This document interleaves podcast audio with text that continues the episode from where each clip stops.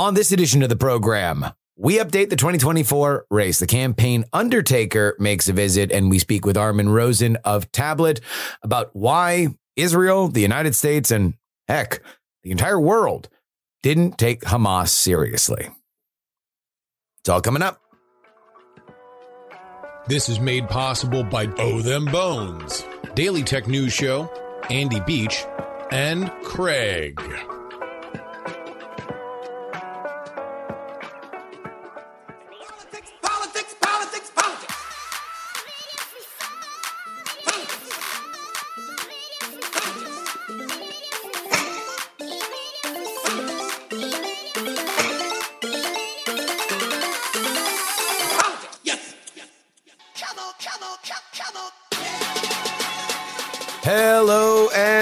Welcome everybody to the Politics, Politics, Politics program for Friday, October 13th, 2023. Your old pal Justin Robert Young joining you from Austin, Texas. And let's wait no longer.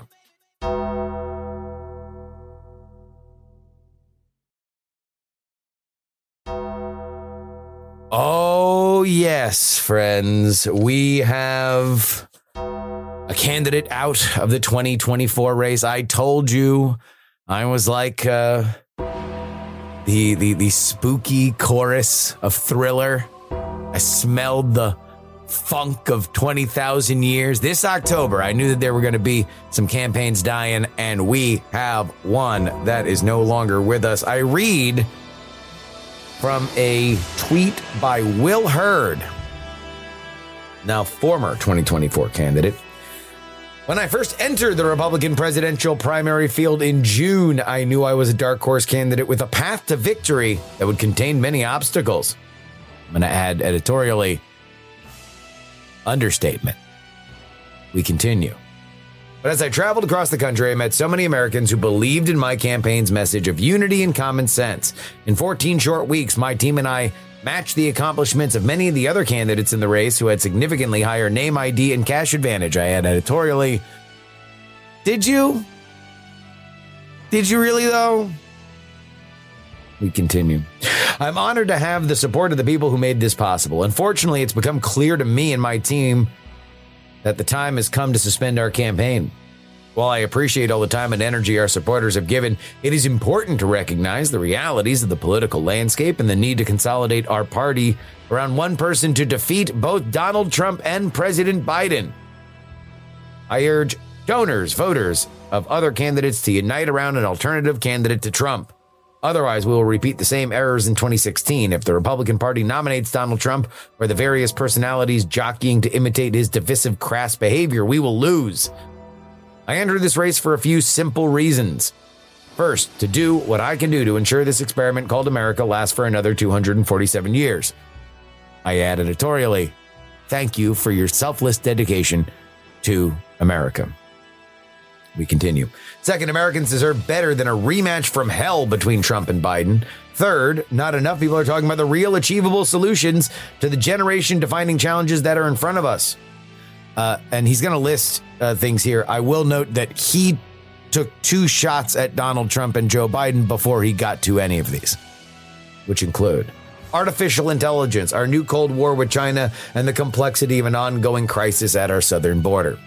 Our nation deserves a leader who can unite us and navigate the complex challenges that we face, particularly when it comes to our national security. I believe Ambassador Nikki Haley is the best person in this race to do it.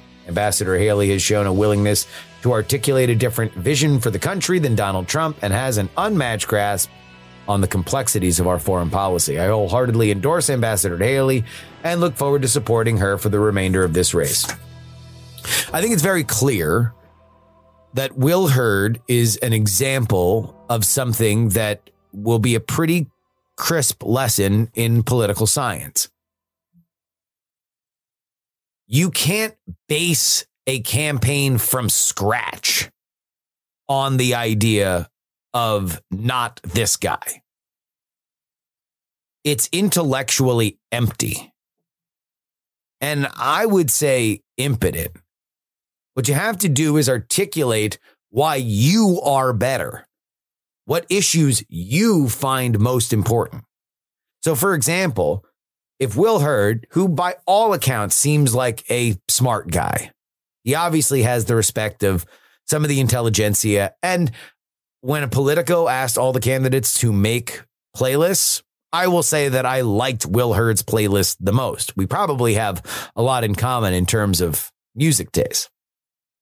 He had a lot of good hip hop. But if you want to be the anti AI guy, you got to do the yang. You got to say there's a fourth industrial revolution, and that's why I'm for UBI. Shake up the race by offering something that's different.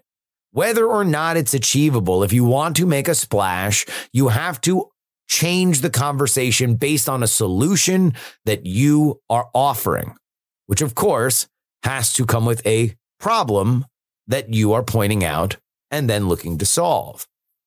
The problem can't be not this guy. And that has been the problem with all of the Never Trump candidates. Anybody who's based their entire campaign on not Trump is that nestled within that is the conversation of, well, why not?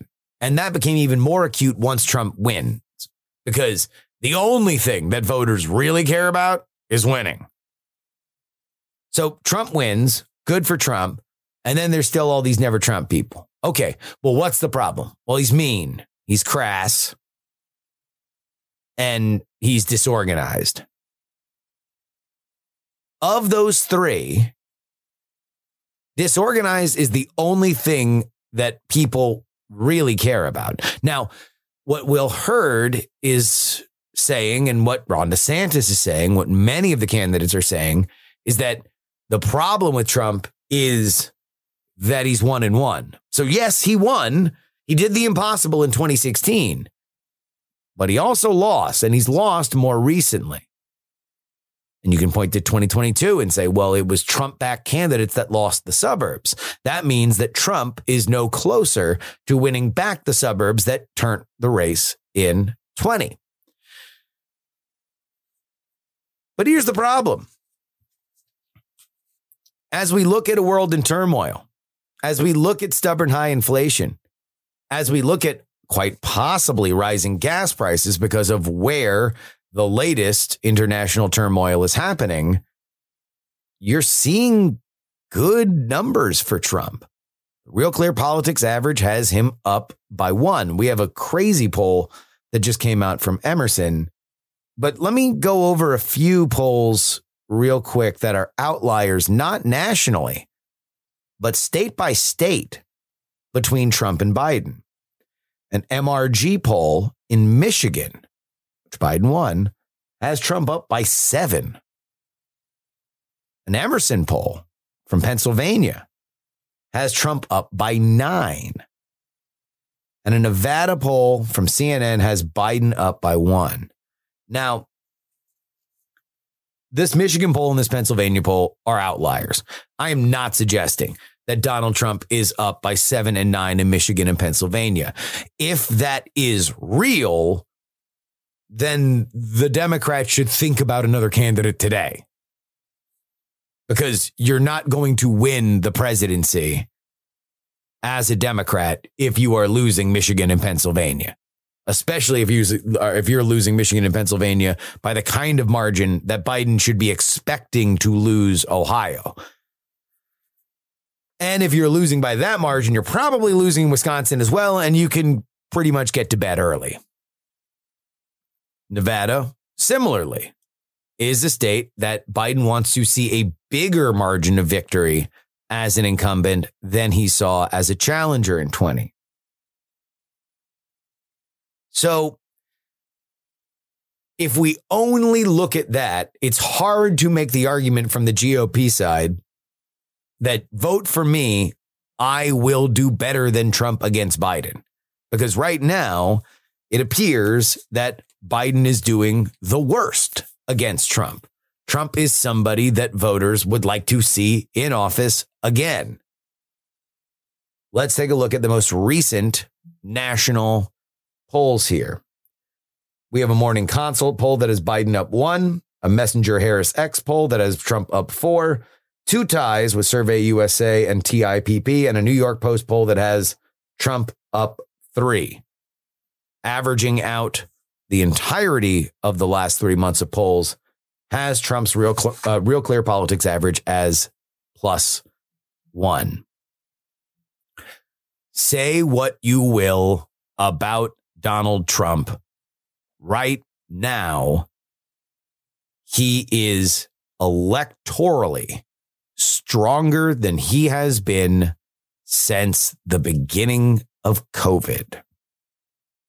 If you look at polls from a year ago, or sorry, a year before 2020, Biden was up by about the margin that he won by.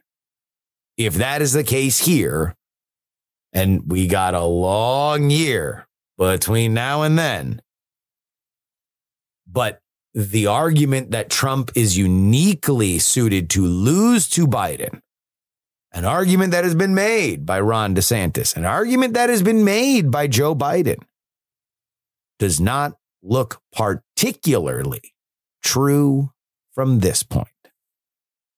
And finally, we have one new Rasmussen poll. It has Donald Trump winning a generic general election vote 53%. So that is another, you know, more than one up. This includes 30% of Democrats and 50% of black Americans who said they were very or somewhat likely to vote for Trump. If you believe that Donald Trump is going to win 50% of black Americans, I have a bridge in Brooklyn to sell you. That's not happening. But there is enough signs to say that Trump is not uniquely suited to lose to Biden. And that's a big problem if you're in the White House.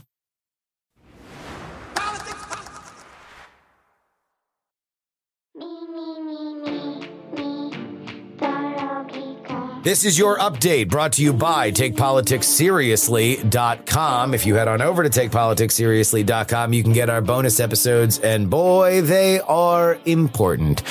You got the full update on where we are right now in our Republican speaker fights. Steve Scalise coming out on top of Jim Jordan, but Steve Scalise has a bunch of people that won't vote for him. So will we see another candidate? Well, you're gonna need to get that $3 status on takepoliticsseriously.com. Get two bonus episodes and you know, there's gonna be another huge Sunday episode, especially if this Republican speaker fight drags on.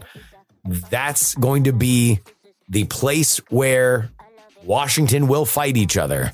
It's going to be on those Sunday shows, and you get the full recap if you are a $3 member at takepoliticsseriously.com for the price of a cup of coffee each week. Imagine if you just bought me a cup of coffee, you get two bonus episodes. Pretty good. Carrie Lake has officially announced that she is joining the race for Arizona Senate. She did it with a Trump endorsement, but with a new coat of paint. No longer is there MAGA firebrand, Carrie Lake. No longer is there this election was stolen and I am not ashamed to say it, Carrie Lake. No, it was moderate Carrie Lake. Take a look at the gas pump Arizonans, Carrie Lake. You deserve better than record high inflation, Carrie Lake. There was a little bit of the bombast, a pointing out of the fake news fools in the back of the room. But by and large, she understands it can't be uh, uh, LOL at John McCain's corpse. Uh, we need to make sure that the machines in Maricopa County are tricked, uh, checked and triple checked. Uh, Katie Hobbs stole the election. She's trying to run less crazy. Does it matter? It's pretty well defined statewide. So we're going to have to wait and see. Steve Garvey, former Dodgers pitcher and MLB MVP, has launched his campaign for the California Senate. Garvey played not only for the LA Dodgers, but also the San Diego Padres. It signaled that he would lean toward the political center, which you have to if you're running for Senate in California, and will be by far the most high profile Senate candidate in California. Quote, I never played for Democrats or Republicans or independents. I played for all of you. It's going to be a common sense campaign. Garvey said that he voted for Trump in the past, but has not settled on a pick for 24. He did not answer directly when asked if he considered himself part of the Trump wing of the GOP. I'm running a Steve Garvey campaign, he said. We need to bring people together again. So, a thing to remember with the California Senate is that there is no Republican and Democratic primary.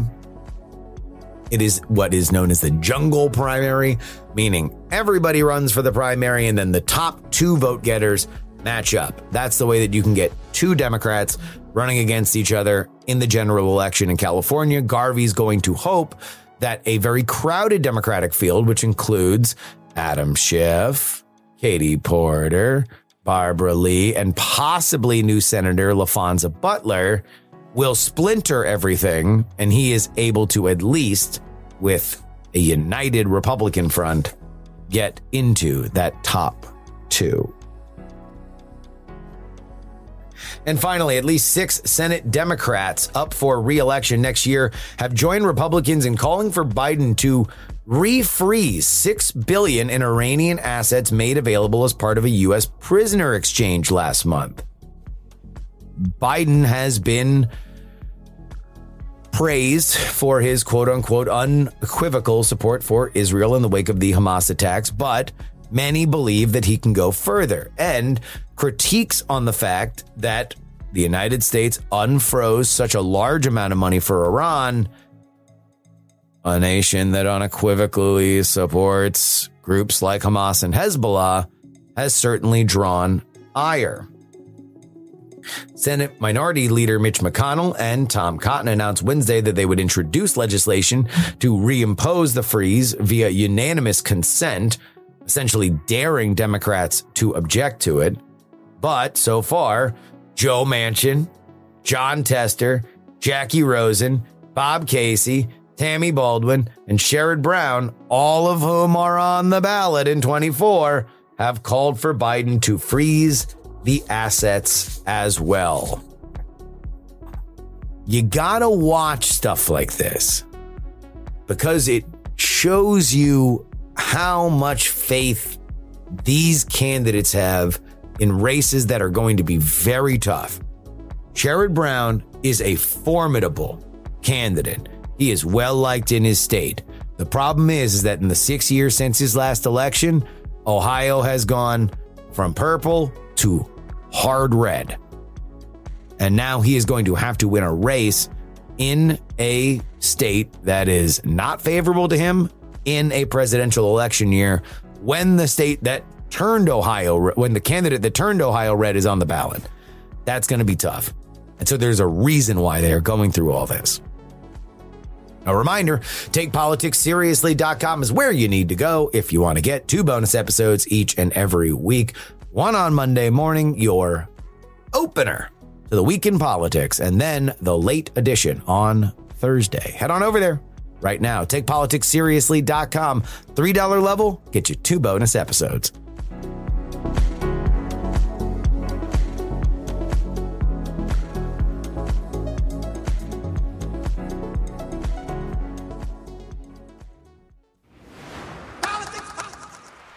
Our guest today is a writer for Tablet. We're going to discuss Hamas and how it has been viewed in the world stage leading up to the horrific attacks over last weekend. Let's welcome back to the program, Armin Rosen. Welcome back to the show, Armin. Great to be back on.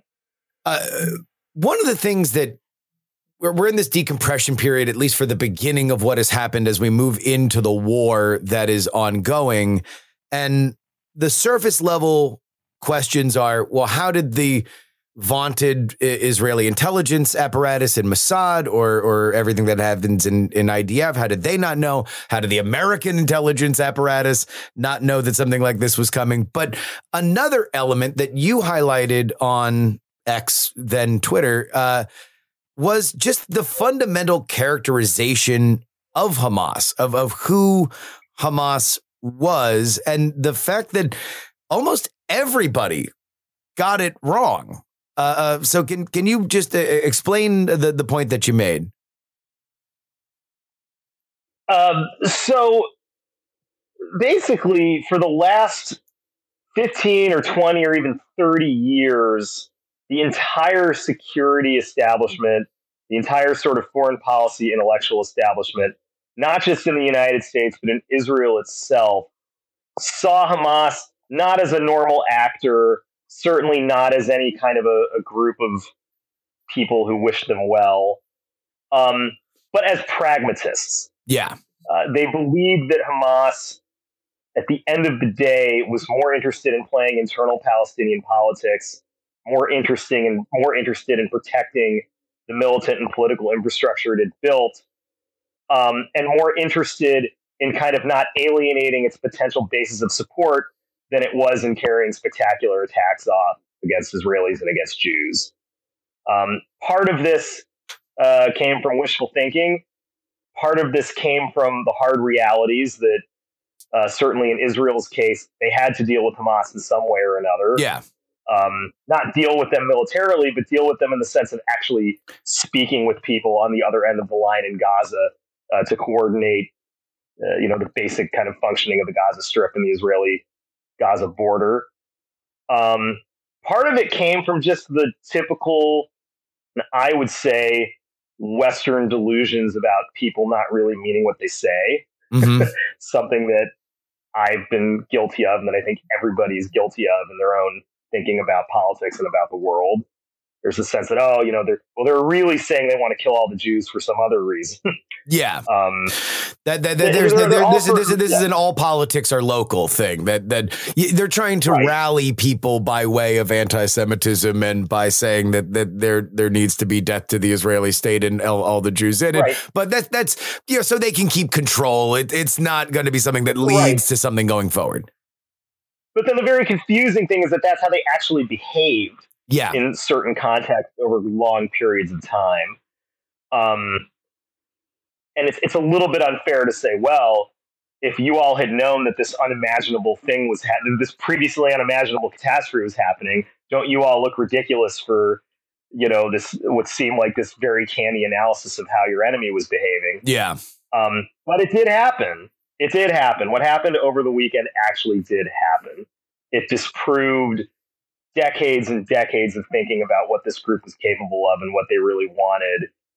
Um, it disproved the idea that there was some sort of limit to their, you know, pragmatic limit to their brutality. I mean, the best example of this is Khalid Mashal, uh, who is sort of the uh, exiled strategic mastermind of Hamas, who lives in uh, in Doha. Um, I mean, I was reading quotes of his uh, from the 2014 round of the war, you know, where he talked about, you know, we didn't really want escalation. Yeah. Escalation isn't really in our interest. I don't know why the Israelis are doing this. Um, yesterday, he got on TV uh, in Doha, where he lives, um, and gave this absolutely insane, uh, blood curdling speech. You know, calling on all the Muslims to come to the borders of the of you know the Zionist occupier. You know, saying that our blood will redeem. Pa- you know, all of that. Yeah. Uh, and, and Mashal was always viewed as kind of like the great pragmatic intellectual of Hamas. Uh, you know, he was sort of the the quiet thinker. You know, the person who, uh, i- i- if there was ever going to be any sort of uh, reform within Hamas, it would come from him. That was the whole logic of not pressuring the Qataris to expel him Yeah. so that he could sort of be under the Western thumb. It turns out this guy was absolutely just as extreme and just as murderous as like Abu Bakr al Baghdadi was when he was the head of ISIS. Yeah. Well, and I think that that's it's remarkable. that was the thing that, that you were that you were pointing out that I thought was was very interesting. And at this point, it's hard to think any any otherwise. Is is that Yeah. the idea that Hamas was at a point that you know there was like the rumors that Trump was going to invite the Taliban to Camp David with with the idea being Right. like like all right hey look it's going to be ugly and obviously with the specter of 9/11 but you want to know what there needs to be some kind of coordination and giving them uh, uh, grace uh, uh, with with this. You can trust them to at least follow through on a deal that is made. Right. Like that was more where the thought was with Hamas, and not ISIS, not just out and out, you know, a, a, a, a terror cell there to bring death and destruction. There's a big difference though with with the Taliban, which is that the Taliban is nine thousand miles away from the United States. Yeah, Uh, Hamas was always like a ten minute drive from like the middle of Ashkelon. well, You know, yeah, I- and, and and that's what that's kind of what resulted in in this dynamic over long periods of time. Um, if Israel wanted to basically open up, uh, you know, the borders to shipments of food and basic supplies or aid from countries like Qatar who are sending cash in with Israeli facilitation, there had to be somebody on the other end of the line to sort of make that happen. yeah, And the Israelis would allow those shipments to occur, knowing that some of them were getting siphoned by Hamas. That was like kind of the open understanding. The same went for Israel providing electricity to the strip. They understood uh, that by providing power to Gaza, they were taking certain stresses off of civilian infrastructure that then allowed Hamas to, you know, use electricity and use whatever their stocks of generators and, you know, oil was to like fuel rockets and like continue their war machine. The, the other, I mean, the other like very kind of remarkable example of this is that up until last week, there were 17,000, imagine this is over now, there were 17,000 Israeli work permit holders inside the Gaza Strip, a number that had gradually gone up over time. I think it was as low as like under 5,000 at one point. The Israelis made it under right wing governments the yeah, Israelis made a real effort uh, to be able, uh, you know, to, to let more and more residents of the Gaza Strip come into Israel to work. That's something that would be absolutely impossible to coordinate without some kind of dis- uh, discussion with Hamas. The number was supposed to go up to 20,000 uh, sometime in the near future, which just goes to show how little Hamas's actions have to do with the well being of any Palestinian. Um, and, and that and that kind of encapsulates the choice that Israel faces. It's like, well, if you let in the fifteen thousand, you know, the seventeen thousand permit holders, there's a chance that some of them are terrorists, which Yeah. some of them did turn out to be. Um, but there are instances of people on these kibbutzim like recognizing the people shooting at them. Um, but if you don't let in the seventeen thousand permit holders, then maybe though you know you're just creating a generation of frustrated young men who sit around and join Hamas. So it's Yeah. like a damned if you do, damned if you don't thing. Uh, and yeah, and and and obviously at at this point, people are trying to look for any sort of sense of this. Uh, of can you give us as somebody who has spent a lot of time, uh, you know, focused on these issues, just put into context from for for our our listeners how big of a surprise this was? Like how how unthinkable on Friday if you were to tell somebody that this was hap- this was going to happen on Saturday how uh, how that would be reacted to they would have looked at you like you were completely insane. I mean, this this is like where the 9/11 comparison kind of comes in handy and is actually pretty dead on. yeah Like until it happened, it could not have been imagined. yeah It was so beyond the realm of anybody's thinking about anything that could reasonably occur here in reality. It was just kind of like off the map of like seemingly the world that we lived in. The fact that it happens happened proves that the world that we lived in was a lie. It's at that kind of scale. yeah Um, and, and, and what, what are what, what are the elements yeah what yeah what are what are the elements that if you were to rank you know the the, the, the fact that nobody knew it that there was no drum beat for it like like where where where do, where do those elements rank All right. Sure. So I guess you start with like the sheer brutality of Hamas, the fact that they cut the heads off of children and raped women and paraded their bodies through the streets. Uh, just the introduction of certain technologies of terror, let's call them, that have simply never been used, yeah not just in this arena, but that ISIS didn't even kill babies, I don't think. They had some kind of policy against that. Someone was telling me the other day. That's number one. Number two, uh, the capabilities. Uh, there was a report yesterday that the bodies of 1,500 Hamas fighters had been found inside of Israel. It's a staggering number. Uh, early on in the conflict, uh, there was a drone that took out one of the next generation Merkava tanks that Israel had premiered uh, actually just like two weeks ago. Um, right, the uh, the fact that they came in on these uh, sort of improvised uh, glider devices, uh, right? I mean, just all of it. It's a it was a you know highly coordinated and sophisticated attack on like the scale of like what a nation state could potentially do. So and, and, And, and then yeah, go ahead. Right. Go ahead. and then you get down to the element of surprise. Uh, the fact that not only did they not see this coming, but that there were operational failures in the moment that were absolutely staggering hmm uh, and unprecedented and quasi criminal. Um, the, the fact that they had that uh, Hamas militants had so much control over the border, the fact that air support wasn't scrambled uh, from these bases that are like a three minute Apache helicopter flight from Gaza itself, um, the fact that these border communities were completely unprotected. Um, which I understand. Like nobody wants to live in a, a military base on their own territory. Yeah. Like I was in Kfar, I was in Kfar Aza about a year ago, uh, the place where about 300 people were killed and 40 uh, infants were murdered. Um, and it feels like a normal town. yeah. It was about a half a mile away from the, the border wall. And it, you know, if nobody had told you uh, that the border was a half a mile behind you, you would absolutely never know. Um, like, it, it- like it not only disproved decades of Israeli, uh, and for that matter, Western strategic thinking, it, it also exposed a number of absolutely glaring gaps in you know Israeli intelligence and defense capabilities. And a big part of this coming conflict, uh, it, it's it's not just that Israel has to destroy Hamas as comprehensively as possible in order to reestablish some kind of basic deterrence uh, and protect the existence of the country in the long run.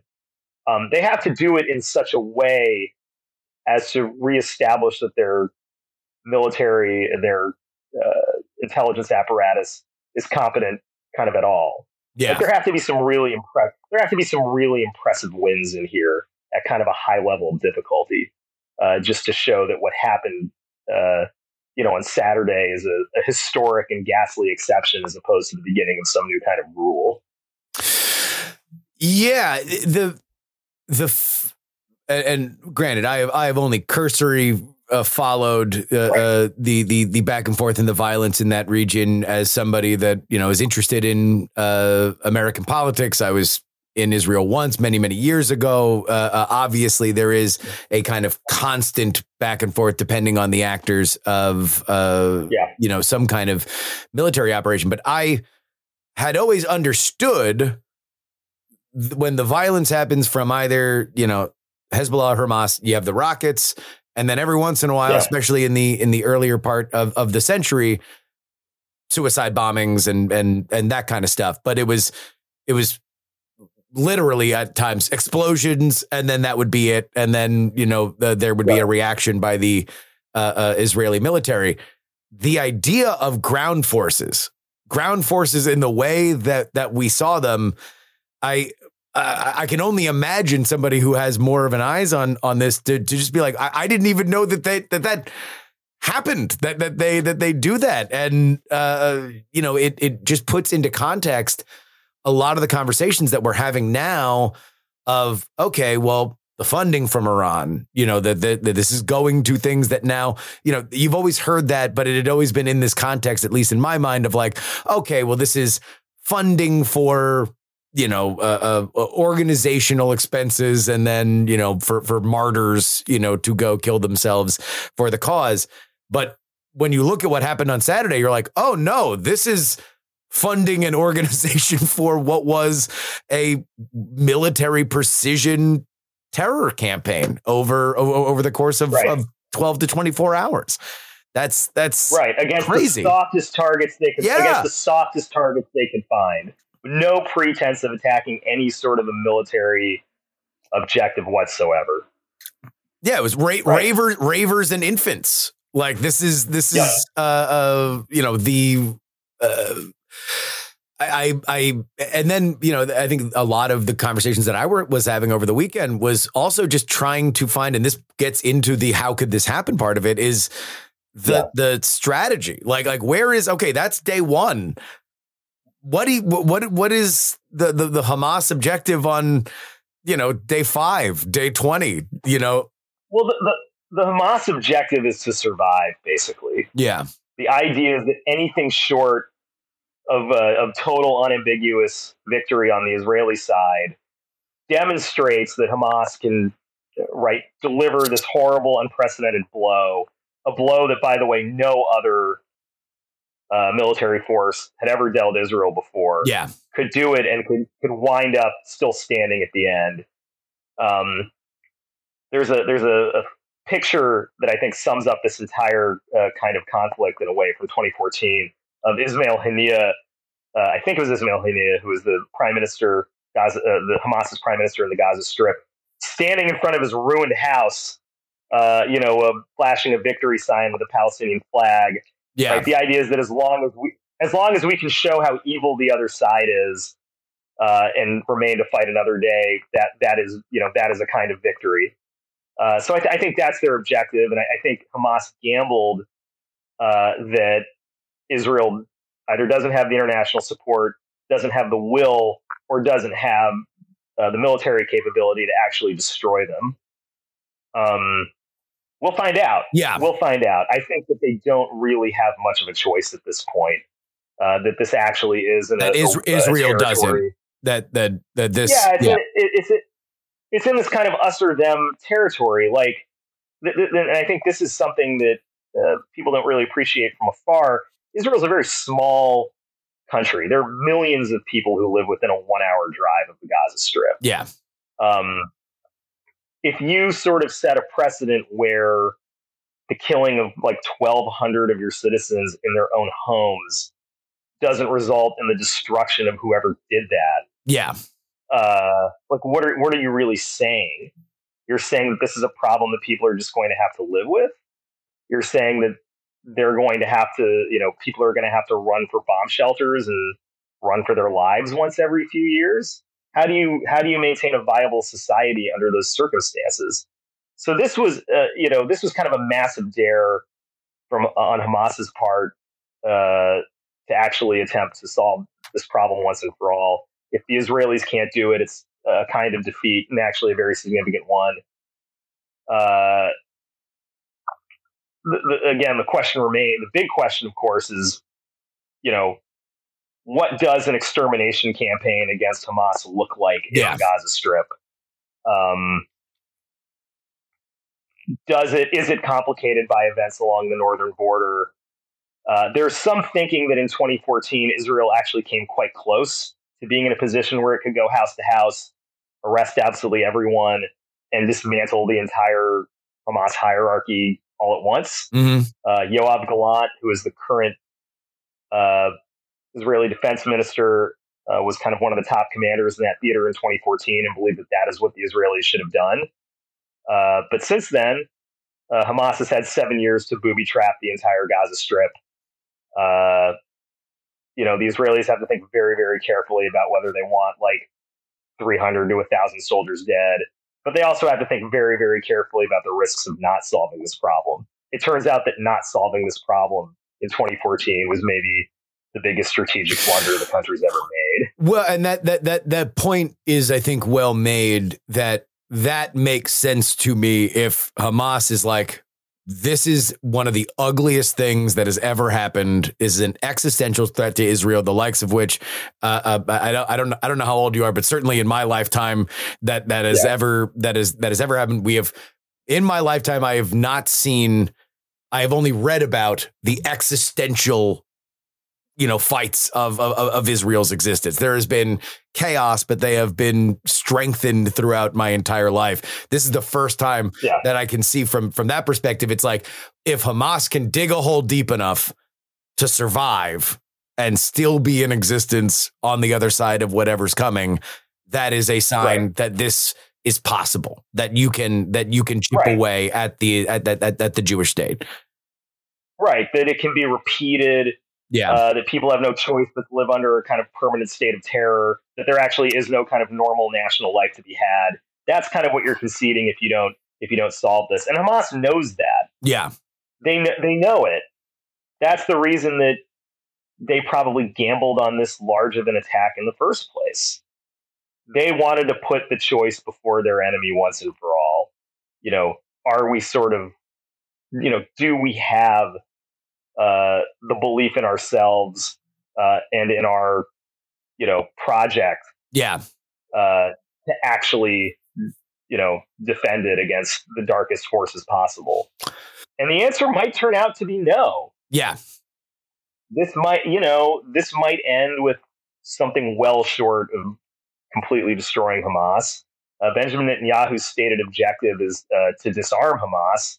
Interestingly, uh, Obama's tweet went a little bit further and talked about dismantling Hamas, which Yeah. I thought was kind of amusing. Yeah. That's that's that's, Um, that's an odd one. And then, you know, the Israelis are not as stupid as uh, this last weekend would make them appear.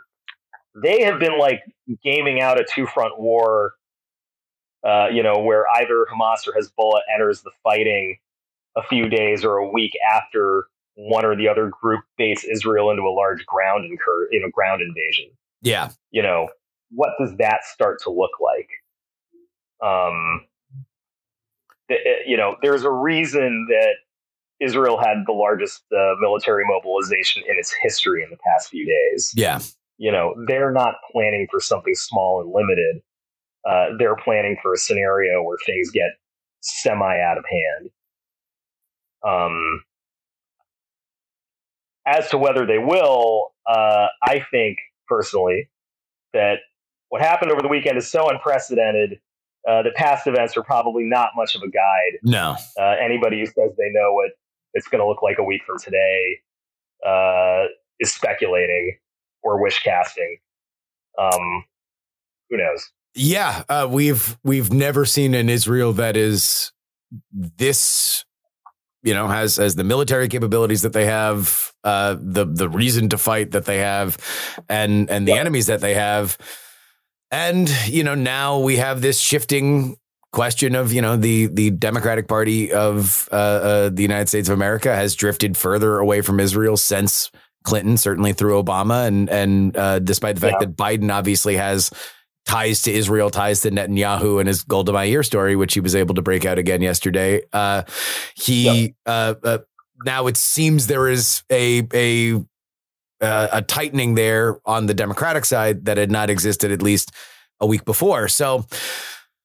Who knows? Let, let me ask you about this uh, in terms of Israeli politics. Because one of the things that's been said Yeah. is that part of the why now question for Hamas is the fact that is, Israel has gone through a very politically turbulent time over the last several years. They have changed governments. Netanyahu has been in, been out, had to make coalitions with uh, more uh, uh, uh, far right parties. They had the big judicial thing that even uh, Biden weighed in on uh, uh, to to Right. condemn. Is in your mind is is that just trying to tie things together because things are so chaotic, or does that make sense? I think that the why now question could be answered by events in the subsequent weeks. And that's actually a very pessimistic outlook from Israel's perspective. The why now question might be because this is part of a very specific war plan involving very specific military capabilities that Hezbollah and Mm, Iran's various proxies across the Middle East have. So that's one. And they might have chosen this moment because Israel seemed particularly internally divided and weak. Maybe. I don't know. Um, but this was not sort of a, an opportunistic attack. You don't want, this was an attack at a strategic scale, yeah, right? This was an attack based on, uh, you know, a concerted decision among numerous parties working together to change the face of the region. Um, the, the, the, the idea that there's anything internal to Israel that would have uh, put off that decision, I think, is kind of unlikely. Which is why I think I think it is sort of true that uh, Hamas and Iran are trying to play the spoiler for an Israeli-Saudi peace. But you know, at the end of the day, uh, these groups have said for decades that they just want to really kill a lot of Israeli Jews. Um, and I think that that's kind of what motivates kind of what motivates them at the end of the day. and the Saudis represent an obstacle to that, but there are many other obstacles to that. Um, you know, we we're we're gonna we're gonna find out. There's Yeah. a the, the you know the Occam's razor, you know, kind of single big dumb explanation for this uh, is that Iran and Hamas want to destroy the state of Israel, and they think that this is like the this way to do it. This is the do way it. to do it. Yeah. and they're and like you know everything else has been tried, right? Yeah. Uh, you know, conventional war has been tried. Uh, you know, internationally isolating Israel has been tried. Uh, suicide bombing's been tried. It's all been tried, right? You know, why not try? You know, why not build up terrorist proxies for twenty years and try to sweep through the country and kill as many people as you can? Right? That hadn't been tried. Well, and that's the, the other thing that I think, uh, and I'm glad you brought up initially this sense that I I don't know if it is caused by politics or it is the reason why politics has become so mainstream, but the normalization of, well, yeah, they're saying it, but they don't really believe it. And and that is obviously politically very expedient. It's part of the things that we cover here on this show all the time that all politics are local. You obviously sometimes you have to say things that that that you don't really mean, but it has become so mainstream that uh, it's broken. I think some of this discourse where you have an organization that has said we want to eliminate the state of Israel. We want to push the Jews into the sea. This is this is what we do. They came out and they uploaded their work to the internet. They they have not Right, been yeah. shy about they they're very proud of of, of what they've done. Even Osama bin Laden blamed 9/11 on the Jews initially. Like this is the Right, first yeah. time this is the first time that we've seen like th- th- no, it's on the tin. Exactly what they Right. said is exactly what they did, and it's it's one of those things where people have had a hard time working through it because obviously from afar the question of you know uh, uh, uh, you know the lives of of the Palestinian people and the Israeli state has been you know its own politicized version here in America. But but I think it's it's it's broken some of this discourse that it was exactly what they have said that they want to do. And it wasn't just Yeah, you know rabble rousing. I, I, I mean, my own kind of pop psychological take on that is that, like, actually in America, people don't really believe things that deeply anymore, yeah right? Uh, you know, attend- attendance at any kind of house of worship is plunged. People don't really read. You know, politics is kind of this like horrible team sport, which is why it's so corrosive and why it's just hijacked people's brains. It's a kind of like awful like dopamine thing yeah that sort of uh, blocks off any kind of deep thought while also blocking off any uh, source of deep belief. But like the whole rest of the world isn't like that. You know, some some people really actually do hold very intense ideas that they're like willing to throw their entire lives away for. And this applies, you know, and, and one thing that actually kind of makes me a little bit optimistic um, is that the Israelis have like very deep beliefs of their own too yeah um, they are not right. I mean, certainly their establishment failed them horribly. They failed themselves, but you know, this is the big miscalculation that the Arabs have made about the Israelis for generations. They're not going to just like leave and like go live in Berlin or New York Yeah. or whatever. Um, they they believe in defending their homes and in protecting uh, you know their state and their country and they believe in their own survival about as powerfully as it's possible to believe in anything um, and uh, the the notion that there will be some massive kind of internal collapse of morale or in sense of purpose which i think the other side has been banking on uh, literally since like the 1920s yeah uh, hasn't happened yet. I don't think it's going to happen now. Um, there, there is a there is a sense of national purpose there uh, that cuts across politics, uh, cuts across ideology. Um, in, in, in at times it cuts across religion even. uh, the fact that some of the most dedicated soldiers of Israel are Druze. Yeah. Um, it- you know, that's a very hard thing to break. It's a very lucrative thing to try to break because once you've broken it, you can't really get it back. yeah. Uh, you know, I don't, you know, in, in the United States, I think it's proven very difficult in the past few years to recover any kind of a, a shared sense of civic purpose or whatever. But uh, I understand the gamble to try to destroy it.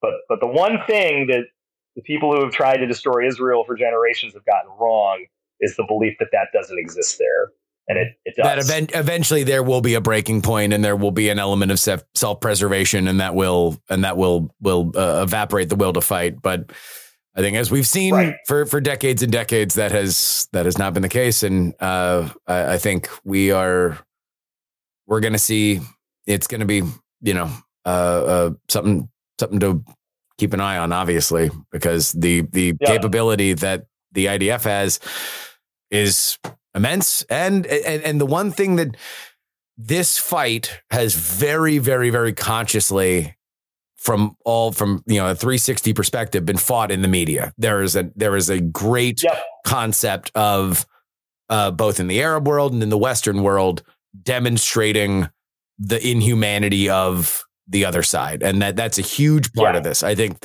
you know there's there's a reason why at that kibbutz with 40 dead infants there were four different camera crews there because they Right. want to demonstrate this is what happened. We want this to be Although you will there. notice, you will notice that the Israelis made what I think uh, was the risky but profoundly humane decision not to actually show any of the bodies. And in fact, I think there's one instance of, I think this is a reporter from the BBC or some some European agency uh, who said that the Israelis offered to let him see one of the decapitated infant bodies, and, and he declined, which I think was also Yeah. a very decent decent decision. It's like, no, I take your word for it. This has been horrible enough.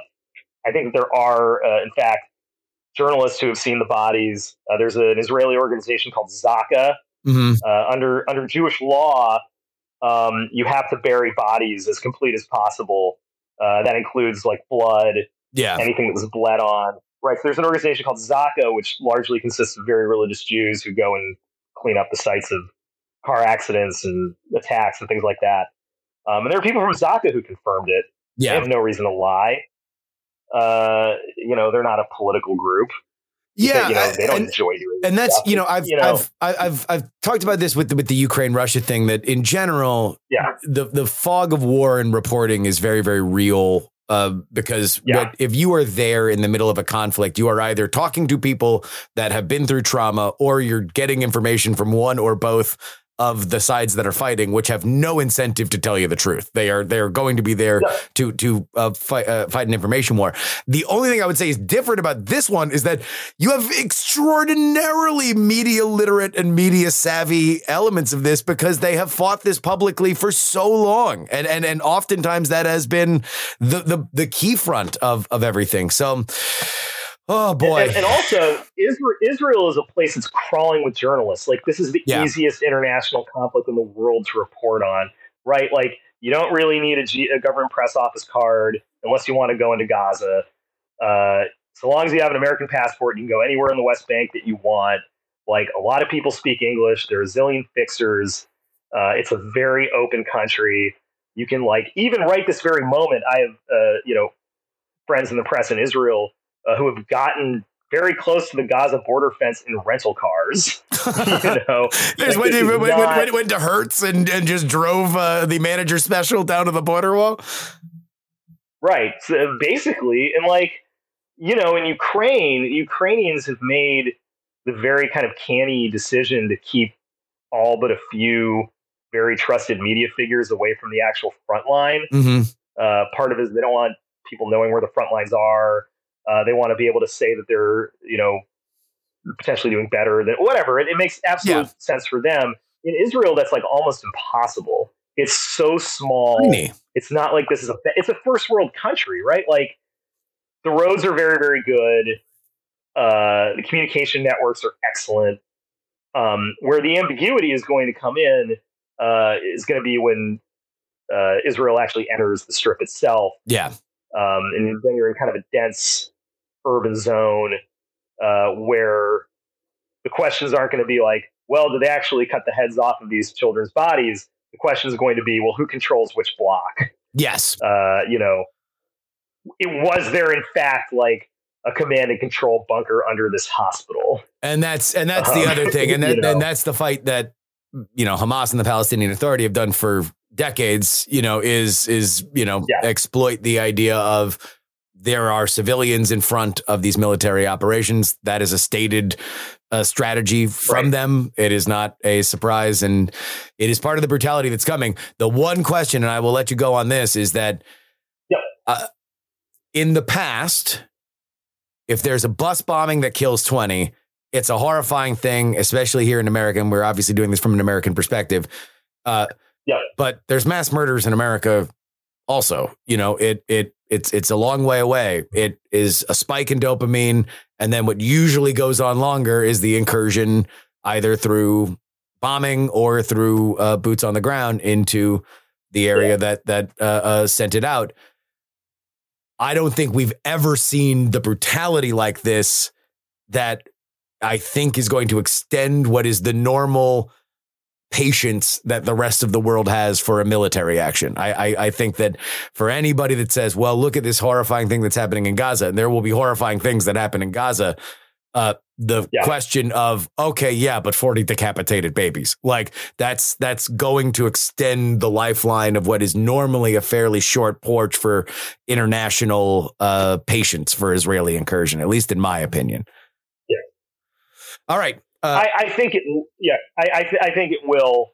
Um, but so much of what this is going to look like depends on factors that are like very difficult to predict right now. If it really seems like Israel is making progress towards destroying Hamas, is the United States really going to want to stop that, even if uh, the results at least look ghastly in Yeah. the media? I don't know. D- does the U.S. consider that to be enough of a strategic gain for Israel and for themselves to just kind of let it happen? Does this become a kind of multi-front war uh, where Iranian proxies in Iraq begin attacking American soldiers? yeah. right? Does this actually lead to a situation where the U.S. has to like reoccupy parts of Iraq? I mean, I think there's like a three percent chance of that.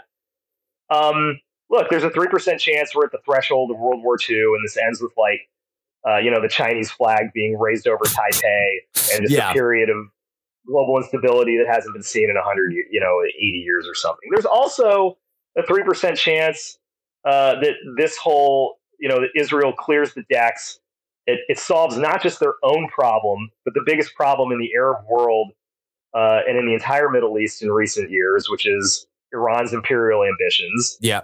Uh, that they are dealt, uh, you know, a permanent blow before Iran can develop a nuclear deterrent, uh, and that there is some sort of very likely Saudi managed kind of post conflict situation that is the close to peace, the closest to peace that we're ever going to get.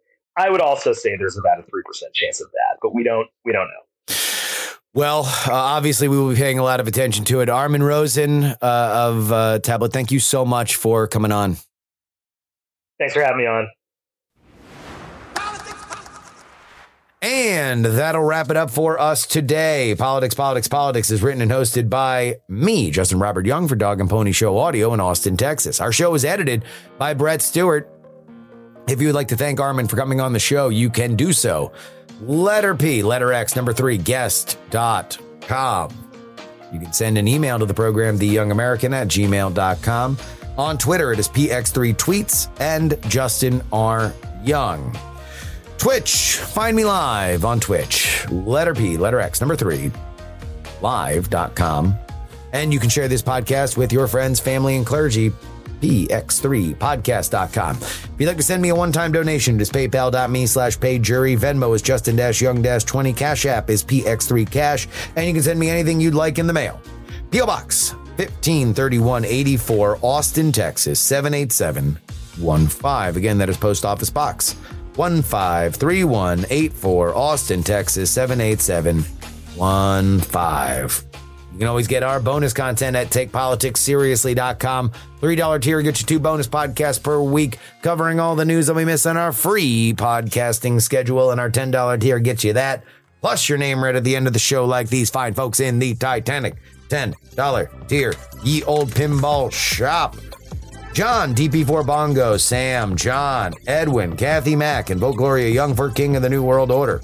Brian, Edison, Jeremy, a dog named Checkers.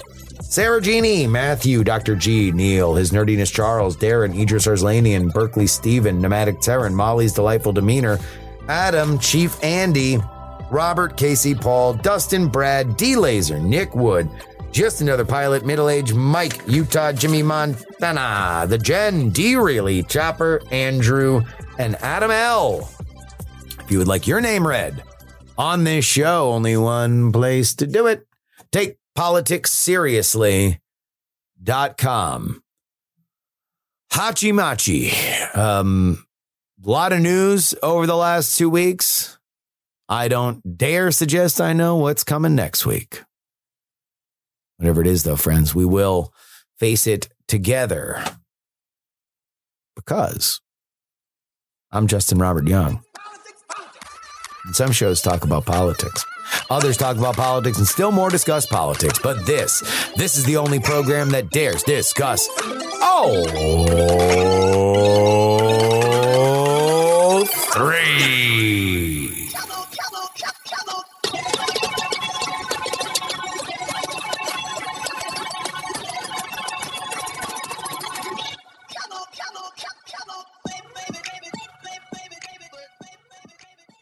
Diamond Club hopes you have enjoyed this program. Dog and Pony Show Audio.